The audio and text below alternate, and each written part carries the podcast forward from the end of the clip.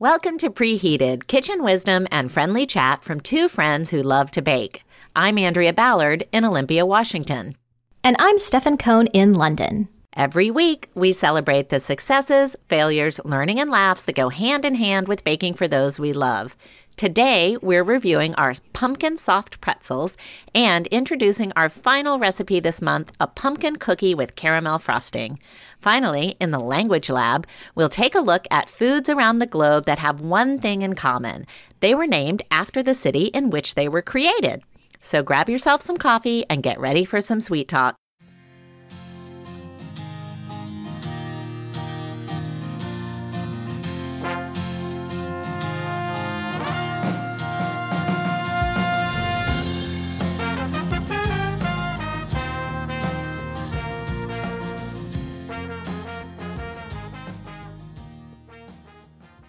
Andrea, later on in this episode, we're going to be talking about foods named after cities, and we thought it would be a really appropriate time to share where in the world our listeners are coming from. Have you had a chance to look at any of these statistics? I do. I enjoy, I have a piece of software that shows us where our downloads are coming from, and I really enjoy pulling it up in kind of a map view so I can see where people all over the world are listening to us. So lay it on me. Tell me where people are from.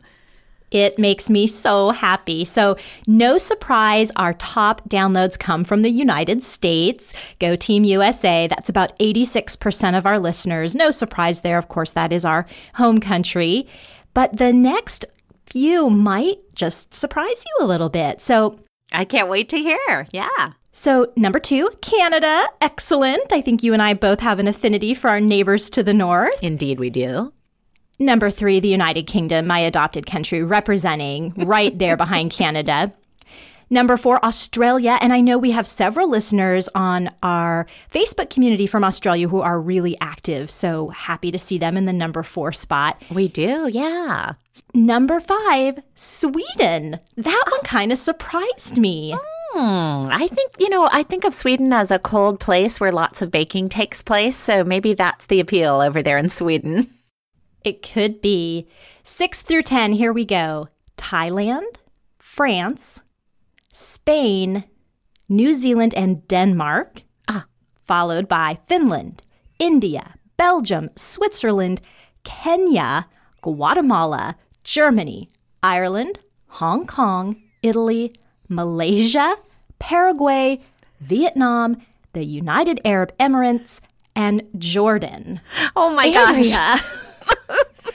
we are everywhere. And for the final roughly eight countries that people are listening to, according to our statistics, and these do fluctuate kind of almost daily, there is one listener in each of these countries. So, special, special preheated shout out to the folks listening in the Bahamas, Japan, Mexico, Netherlands, Philippines, Saudi Arabia, Slovenia, and Taiwan. Oh my Andrea. gosh. Only one person in Mexico, and yet Canada is our number two. That's fascinating.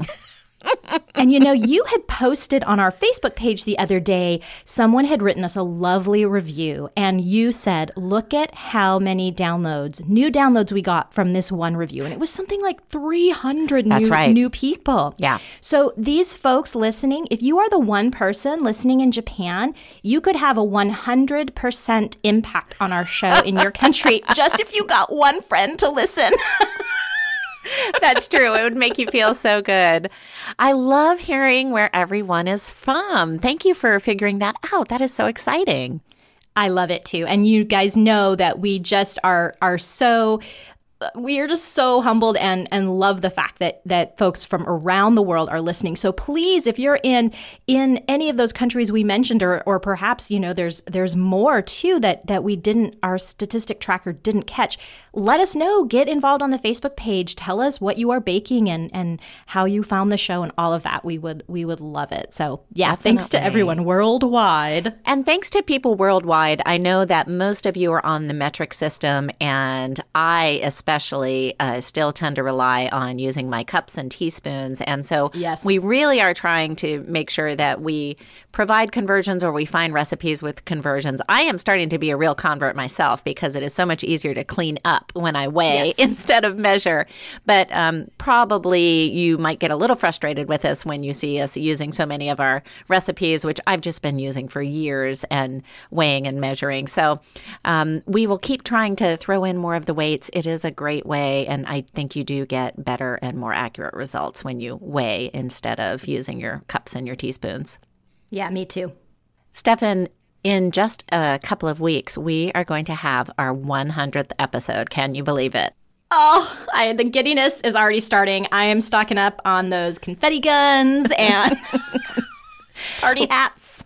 Listeners, we just want to remind you if you are on Facebook, please do go over to our Facebook group and throw in a vote for your favorite recipe from the first 99 episodes. It can either be one that you made and absolutely loved, or one that you've been dying to make and just haven't gotten around to yet. And it seems like for the people who've posted so far, I'm noticing a theme. Have you seen that, Stefan? I think I have, and it's pie by a mile so far. Pie by a mile for sure. So, um, unless you guys want pie to take the cake in this big, haha, in this big competition, then get out there and vote. Let us know what your favorite is. We're really having fun seeing what people have been doing and what they've enjoyed. And um, of course, we're going to award our big blue ribbons as well. So that'll be fun. Yeah, coming up. Let us know what's uh, what's made you happy over the last hundred episodes. Well, Andrea, maybe there will be a vote for this week's Bake Along, which was the soft pumpkin pretzel with cinnamon sugar. This was from the Alaska from Scratch blog, and Maya Wilson was the name of the author and cookbook author. Uh, Julia O'Malley, who you interviewed last episode in episode 96, had given her a shout out as well. We had done a soft pretzel back in episode 68 during our bread month. That episode, perhaps my top titled episode yet, Hot Buttered Yum. I cannot be prouder of that one.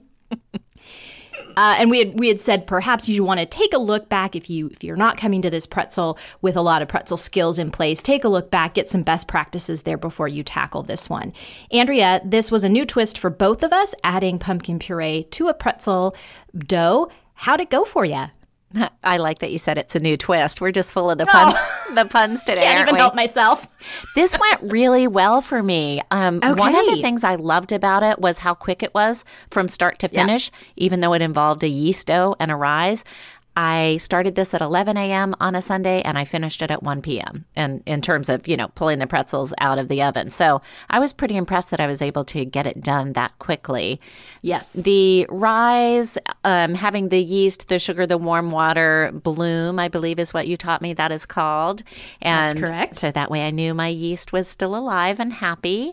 Um, I let that happen in the bowl of the stand ma- mixer. I added in the pumpkin puree and the oil, the sugar, and the salt. And then it says gradually add flour until dough comes together and forms a ball. And the recipe mm-hmm. has two and a half cups. She makes the comment that you might not need the last quarter to a half a cup. I actually had the opposite. I ended up needing a three cups total to actually get it to form a ball. Okay, and I didn't. I just used the uh, the two. Yeah, so Interesting. Yeah, different different temperatures, different humidity that day in our kitchens. Yeah, and probably different pumpkin as well, you know, because it depends be. on how much liquid is in your pumpkin. Um, Right. And of course, I did use the dough hook attachment for that five to 10 minutes of kneading. I am not one to stand and knead. I was actually so thrilled to get out my dough hook. It is perhaps the implement on my KitchenAid that I use the least. Yeah, So I, too. I had this giddy sense of like getting it out of the cupboard and hooking it up. So yeah, thanks for that. and I just feel like it's such a time saver because I think to myself, oh my gosh, I would be standing here kneading for 10 minutes. And instead, I can Yep. stand here and look at the bowl for 10 minutes. It was very exciting. I did use the trick uh, back from Alexandra Stafford, who taught us a great place to let dough rise is in your oven. And the way that you do it is you turn your oven on to preheat to 400, but you only leave it on for one minute. and then you turn it off, and then that will get your oven temperature up to a nice, good temperature. So I did that little trick and I put the bowl in the oven. I let it rise for exactly one hour. And then I did the hot water bath, which I remember doing from the King Arthur. So I used a shallow sheet pan. I added the baking soda to the hot water and stirred it and then poured it into the sheet pan. Yeah. And then she did say that one of the keys for success in this recipe was making sure that the pretzels were evenly in size. So I did pull my kitchen scale out and I had a 600 gram sized ball. So I divided them into 100 grams each. I don't know if you uh, weighed yours and you know how much it turned out. Mine were 63 grams each. Oh. How could that be? Well, you probably made eight. I made six. I did make, yes, I did. That's why. Okay. Yeah, Mhm. yeah, Yes. yeah. So yeah, when I saw it was 600 grams and she said you could make six to eight, I just decided right away that was too easy. Do the to- math. Yeah, exactly. Yes, nice round number. Yeah. So I rolled them into those long ropes, and then it says twist each rope into a pretzel shape. I had said I was going to get my daughter to help me. I decided Yeah. I didn't need help and I could figure this out on my own. Uh, not so much. My first one turned out okay, but I tell you, I could not replicate that twist after that. So when you see my pictures, you might be a little disappointed in my pretzel shapes. Did they just kind of puff up a little bit more? They do just kind of puff up. I mean, I Yeah, still think yeah. they're pretty. I prefer No to think of them as pumpkin knots, perhaps, instead of pumpkin Oh. pretzels. It's all about reframing. I love that. Yeah, yeah. And I did bake them for eight minutes. Do pay attention that um, note about watch them carefully because Mm-hmm. I don't know about yours, but mine turned brown in the last minute. Yes. Okay. Yes. Kind of dramatically. Very dramatically, yes. Mm-hmm. So then I had my melted butter. I brushed the layer on top of the hot pretzel. And then for my cinnamon sugar mixture, she called out regular white sugar. I used that Demerara sugar instead. I'm not sure if I'm saying that correctly. But yeah, that's it. Okay, it's the, you know, the big crystally chunky brown sugar. And the reason I use that is I thought, you know, with a regular pretzel, I like it when I can see the big white chunks of salt and I wanted sort of a similar feel. so Good point. that's what I did. I ate one of these immediately hot out of the oven. I think is for sure the way to go with this. I loved it. I offered it to my daughter and I was denied. And Oh, I it's because you didn't ask her to help make the pretzel twists. You she was. Honestly, I think what's happened is that Pumpkin Palooza has run its course in my household. Okay. There's reached a pumpkin saturation. I think she has. And she sort of said to me, Mom, I, I know it's October and I know you're doing this pumpkin thing, but can you please make something chocolate? Oh. that sounds like my son. Yes. And then I gave one to my husband. He did like it, but um, interestingly enough, you know, I think I've talked before about that old bait and switch, you know, where you think you're eating one thing and then you take a bite and you're eating something else. Yeah. So I didn't tell him when I handed it to him that it was a pumpkin pretzel with cinnamon sugar. I just handed it to him. I said, Do you want a hot pretzel? He was like, Absolutely. Okay. He took a bite and then as he was eating it, he was like, well, this is sweet. And I said, "Oh yeah, it's a pumpkin pretzel." And he goes, "But what's mm-hmm. what's this on top?" And I said, "Well, it's it's sugar." He goes, "Oh." So it wasn't that it wasn't good to him, it was that he was expecting a savory, salty dish. So my efforts to make my demerara sugar look like salt apparently were successful. You really fooled the eye. I eye. really fooled the eye, but um, he was a little disappointed. But I think it was fully because of his expectation, not because of the flavor. I really love these. I had one, and then I packed up the rest and brought them to a party, and it was a party that had a lot of kids, and they disappeared fairly quickly. So I had a great experience. How about you, Stefan? Yeah, it's interesting you say that these, I made eight. She says they will make six to eight. This is another of those smaller recipes that we seem to be having more frequently. And I really like that with a recipe that's new to I my family. too. I'm not sure maybe how it's going to go. Um, yeah, I ate, so there's four in my family. This made eight. I ate my two in like the first two minutes they were out of their oven. So You did your part, is what I'm hearing. I did. And then I just had to gaze longingly as I waited for like the rest of my family to come home from work and school that day. But I really liked these pretzels. This was the only the second time that I had made a soft pretzel, the first being back during bread month. This was the first time I'd put pumpkin in a soft pretzel dough. Me too. I really liked that. Yeah, I really liked that. I thought they were perhaps a little chewier. I mm-hmm. love the cinnamon sugar and the butter on top. They are so good. Is there anything better than a hot pretzel straight out of the oven? It's so delicious. Nope. There's not. I also used a tip from Alexandra Stafford that we learned back in Bread Month in March. And when it, a recipe, a yeast dough calls for a warm water, which you're using to help activate that yeast, she says use half boiling water, half cold water, and you won't have to measure that. That's the right temperature. So I always do that now. And I wanted to just reiterate that because I think it's a great tip. You're just going to have the right temperature for blooming your yeast. I'm so glad you reminded me of that because I have the little cheater option on my refrigerator where I have Yeah. my water dispenser on the door. And one of the things I can do is go into the menu and dispense hot water. Oh. And it's labeled by both temperature and word. So, for example, it says warm 90 degrees. And I can't remember what the next level is, but Yeah. that's 100 and something else is 110. And it goes all the way up to hot, which I think was 140 or 160. And I thought to myself, oh, I'm so glad that it has the word here and not just the temperature because I couldn't remember what warm water was, but I knew Yeah. there was a trick and I couldn't remember it. So I'm glad you reshared that. Thank you. Yeah, that is a good one.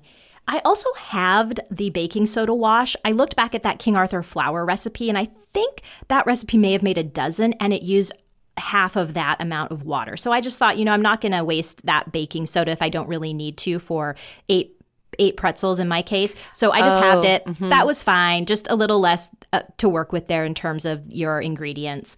Um, yeah. Yeah. I- I also scaled down a bit the topping, just a little less butter, a little less cinnamon sugar, and I still think I had ample topping on those. So no no problem with the taste, even going halvesies on the um, on Yeah. the topping there. So um, you know, the only other thing is that that King Arthur pretzel recipe has a lot of resting time. And so I decided, you know what? I'm going to incorporate that into these pretzels as well. So after I made the pretzels into my evenly shaped balls, I let it rest uncovered for five minutes.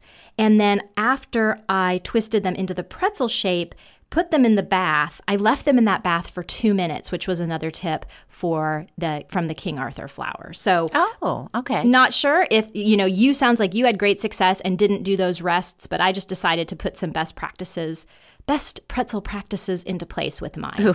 Yeah. Impressive. Impressive pulling that one out. Thank that was you. a lot of peas. Yeah, I didn't do any of that. So that's good to know that um, the recipe will work if you do it. But obviously, if you don't, your sounds, if you have my experience, you'll still be okay. Yeah, that sounds excellent. Okay, well, next up is the pumpkin cookie with caramel frosting. This is from Lauren at Tastes Better from Scratch. And I mean, pumpkin, caramel, we're going to end our Pumpkin Palooza month on a super high note here, Andrea. what do we know about these cookies? Um, well, we know that I wanted to make a pumpkin cookie. So that is one of the reasons that I found this one. I found some things that just didn't sound right with pumpkin to me. Isn't that funny how some things you hear about adding pumpkin, you're like, ooh, that sounds good. And for example, there were a lot of recipes for pumpkin chocolate chip cookies, and that just sounds wrong to Yep. me. I agree. And my family can't do it either. And they're huge chocolate chip people. I know that's a big one, like putting chocolate chips in pumpkin things, but it doesn't doesn't go well with for me either. Yeah. agree. Yeah, yeah, I just can't do it. Whereas pumpkin cookies with caramel frosting, those two together just oh, sounded yeah. absolutely perfect to me. One of the reasons I really like this recipe as well is she answered a question in her notes that you and I had. Do you recall back on episode 47 we made those mini pumpkin donuts? Mm-hmm, mm-hmm. And both of us stored those. I think I stored mine in a Ziploc, and you might have stored yours in some type of container. And we found that later they were, I believe we used the word clammy. Which We is did. not not what you're looking for when it comes to serving a dessert. Um, in reading her recipe, she said right up front, when it comes to storing these, you can do it by freezing them. And I'm loving Okay. the ideas of freezing cookies because then they're always ready and you can just pop them out. And she made a note and said the reason you want to freeze these cookies is that when you make a cookie with oil and canned pumpkin, it will cause the cookie to sweat when stored at room temperature. And I was like, yes. Oh, that's what it was doing. That's what it was doing. They were sweating. Oh. So that is why I picked this recipe because she answered that conundrum I had had. I'm really excited to try and make it. I have um, all of these ingredients, maybe Yeah. except the heavy whipping cream. I don't typically keep that around the house, but the cookie ingredients are fairly standard. You've got your sugar, your oil, your milk, your egg, of course, a cup of your canned pumpkin, vanilla flour, and then some spices, some cinnamon, some salt, and baking powder and baking soda. And then for your frosting, you're going to use some butter, that heavy whipping cream, some light brown sugar, a little bit of salt, some powdered sugar, and some vanilla. I like this recipe a lot too, Andrea, because I do not frost cookies.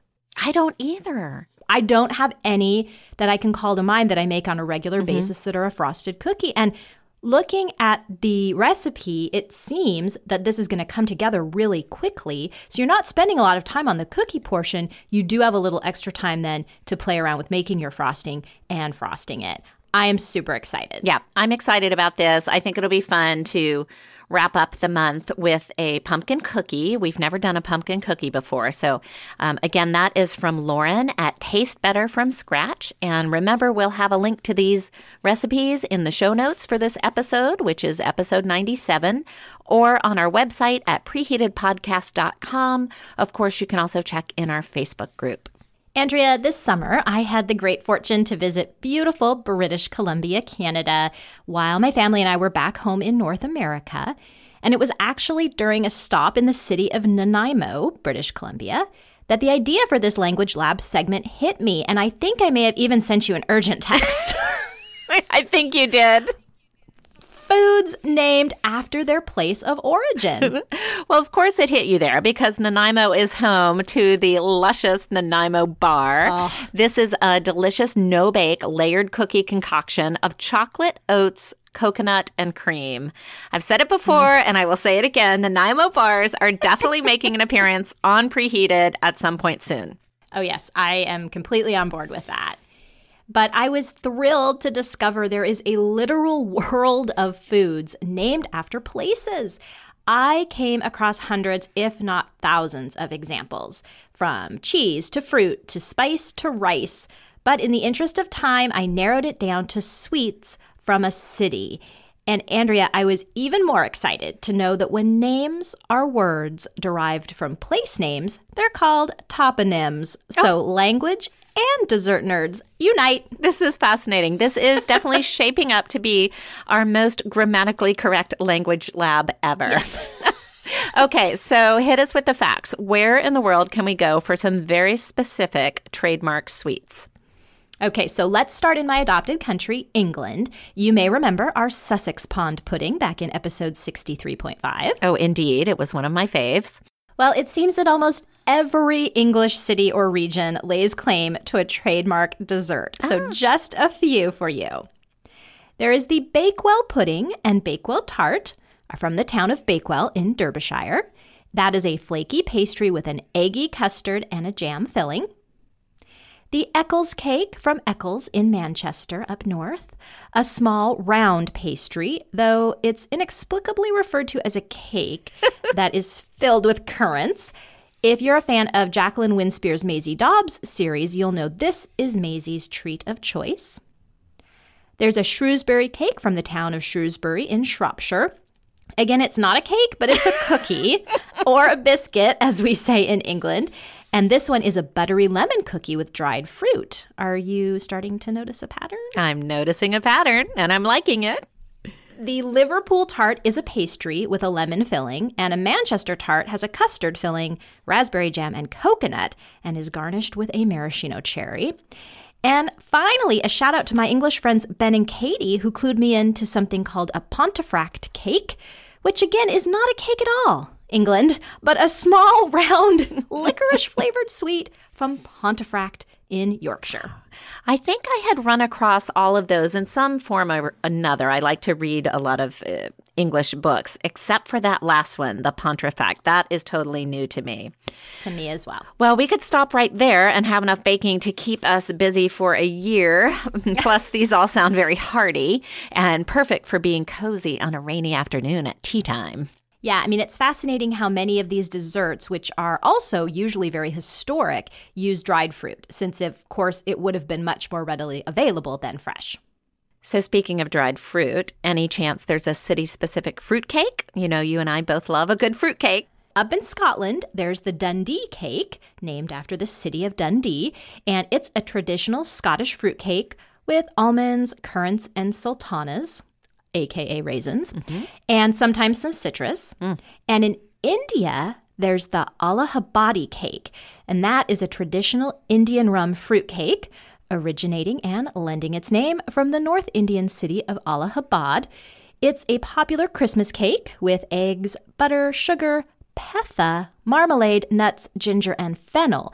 Now, Andrea, I was familiar with all of those ingredients except petha. Do you know what that is? No, I have never heard of that. It's candy made from this month's signature ingredient, pumpkin. How perfect! Oh my gosh, that sounds like a fruitcake right up our alley. I was recently in Italy and I was in France last autumn. Are mm-hmm. there any fun city specific treats from those city by chance? Of course. So, while in Italy, did you happen to eat a nocciolini di Chivasso? Oh, no, but that sounds fabulous. Yes, they are a small round cookie made with meringue and hazelnuts that are typical of the town of Chivasso in the province of Turin in the Italian region of Piedmont. And over in France, in the city of Lyon, they're known for Coussin de Lyon, which is a sweet composed of chocolate and pale green marzipan, which is an almond paste, filled with chocolate ganache flavored with curacao liqueur. Okay, I'm getting hungry. These desserts are fascinating. Um, what about some specialties from Asia? I'm guessing there'll be some flavors that aren't quite as familiar to my Western palate. Yeah, that might be true. So in South Korea, the Jajangju bread is a local specialty of Jajangju City, and it's a small pastry with a filling of red bean paste.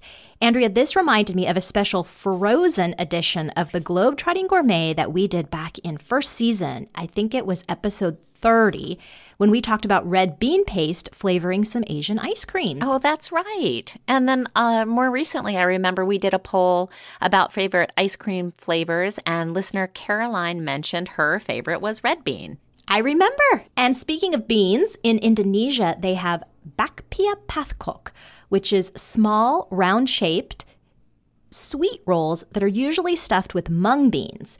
But recently, the flavors have expanded to include chocolate, a durian, which is a tropical fruit, and even cheese. I clearly need to book a holiday to Asia. I thought I might need someone to hold my hand to try those things. They sound so different than what I'm used to. Back to Europe, tell us some regional specialties from Germany, Austria, Switzerland, the Netherlands.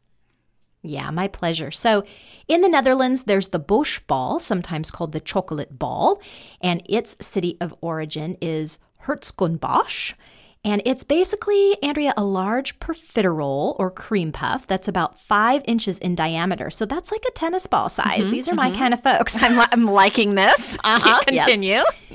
Filled with whipped cream and coated entirely or almost entirely with usually dark chocolate icing. Oh my mm. gosh. Let's go.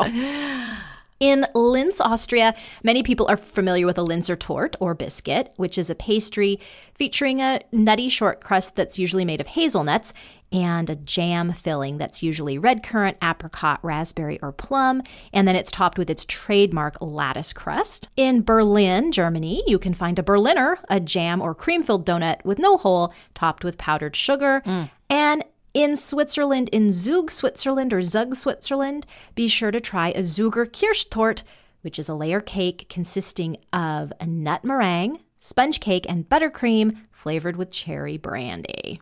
Oh my gosh. I am remembering when I did spend some time in Switzerland and we had tea time every day at four o'clock, and it always included a wonderful slice of layer cake.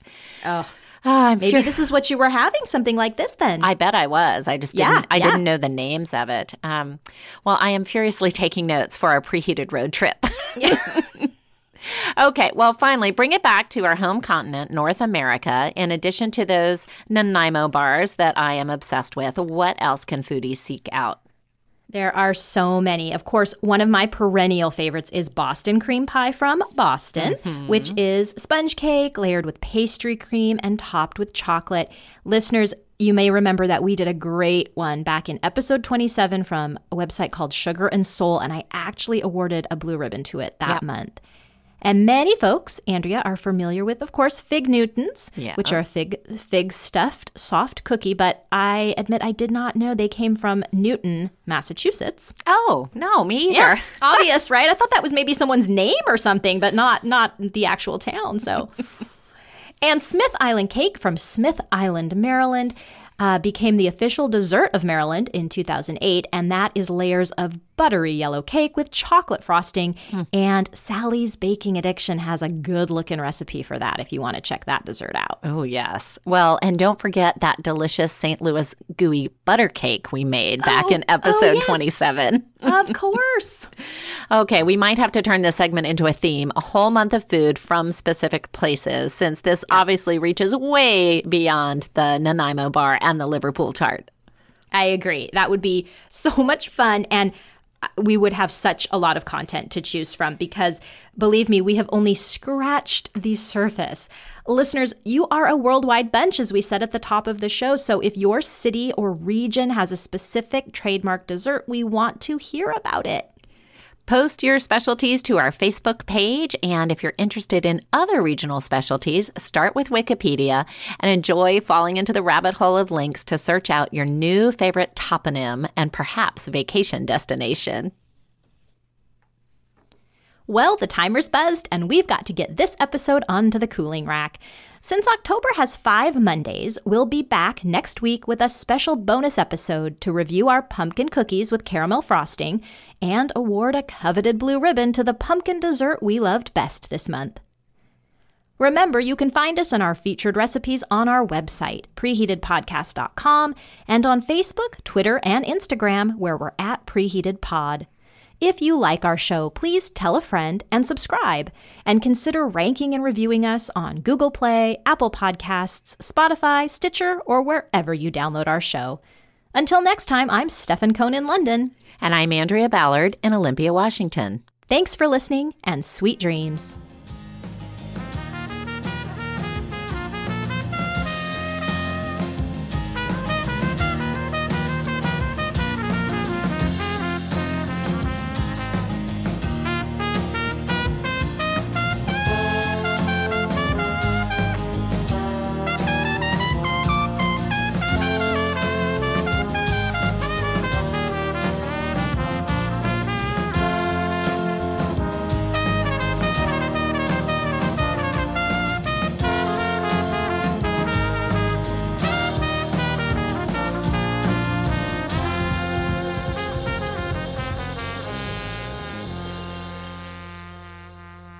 Preheated is written, performed, and edited by Andrea Ballard and Stefan Cohn in association with 24th Floor Productions.